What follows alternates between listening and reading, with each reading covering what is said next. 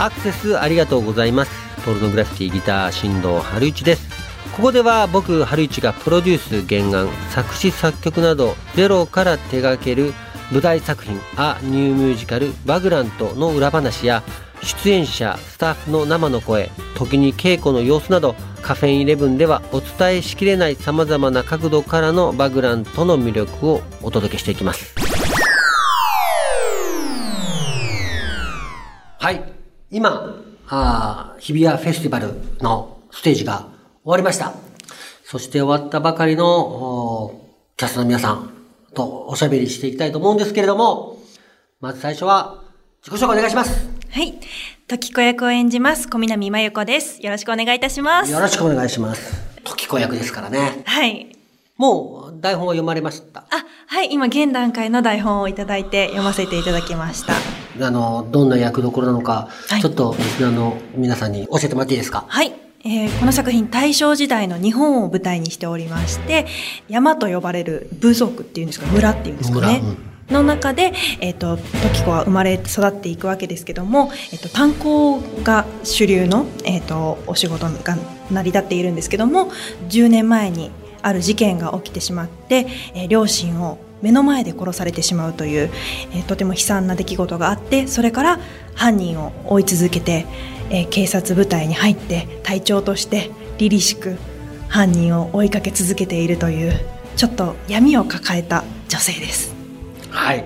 佐之助時子っていうこの2人が自分の中に最初にこう出てきたののでストーリーを始めるときに、はい、ここはビシッとやっていただけると思うんですけども頑張ります。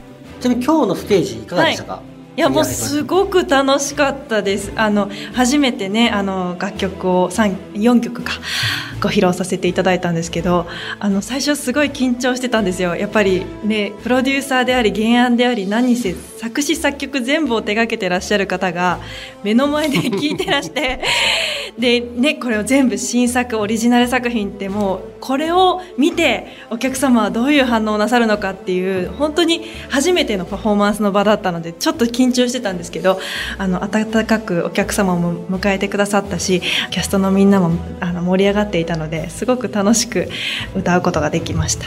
あの月の裏側っていう、はい、曲を今日2曲目3曲目？2曲目に2曲目はい。小南さんが歌った瞬間にカラスが飛んでいったっていう。ね私全然気づかなかったんですけど。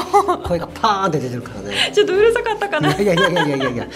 私自身も声楽を学んできたのでやっぱそういうことですよね。やっぱ体を楽器にしているっていう感覚でいつも歌ってはいるので、そまあ違うところと違わないところはいっぱいあると思うんだけどそのポップスの歌う人と、そういう声楽やってきた人と、違うところも同じところもあると思うけどただ感情を吐露すればいいっていうんじゃなくて、はい、この言葉とかをちゃんと伝えるような発声方法になってるってことですね、そうですね。それはずっと研究しながら、やっぱりしていますね。やっぱりそれはさすがだなと思ったないやいやいやいやいや、そんなそんな。はい。ということで、ちょっと、リサの皆さんの中には、ミュージカルっていうものにあんまり親しんでない方もいらっしゃって、はいはいはい、でも、まあ、やっぱりこう、興味持ってくださってる方がいて、はい、まあ、そういう方の質問みたいなのがあるんで、ちょっと、答えてもらっていいですか？はい。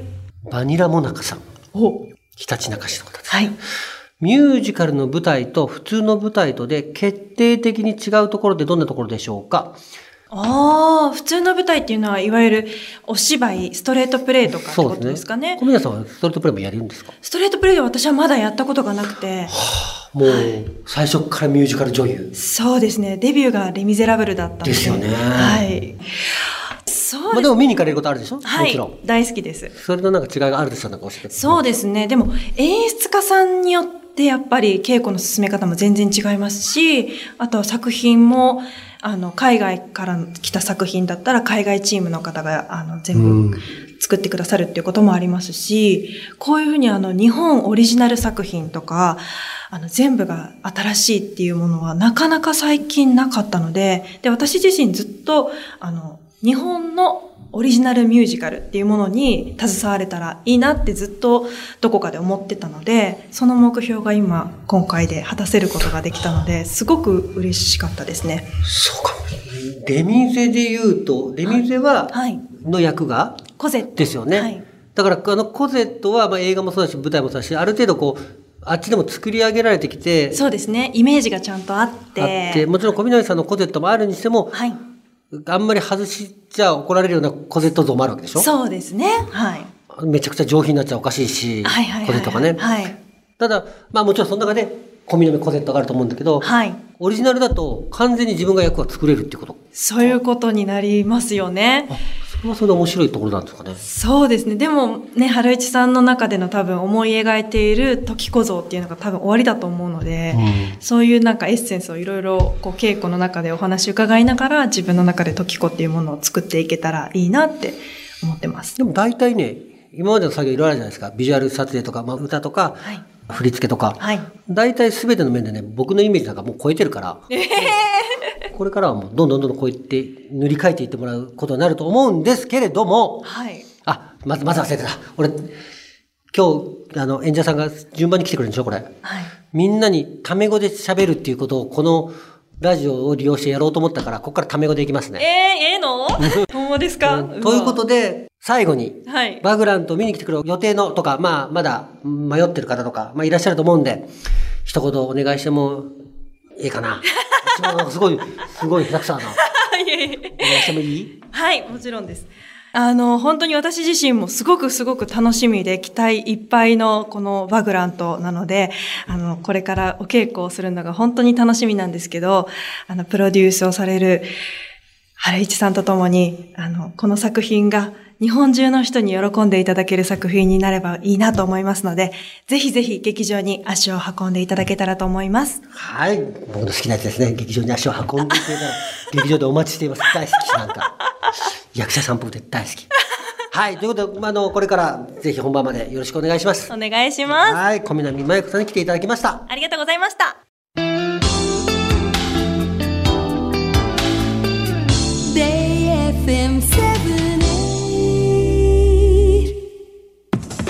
いらなくなったら A トラックに売っちゃいな足りなくなったら A トラックに借りちゃいなトラックの買い取りレンタルなら A トラックに任せちゃいな A トラックは A トラッカー今回は以上です。あ、ニューミュージカルバグラント。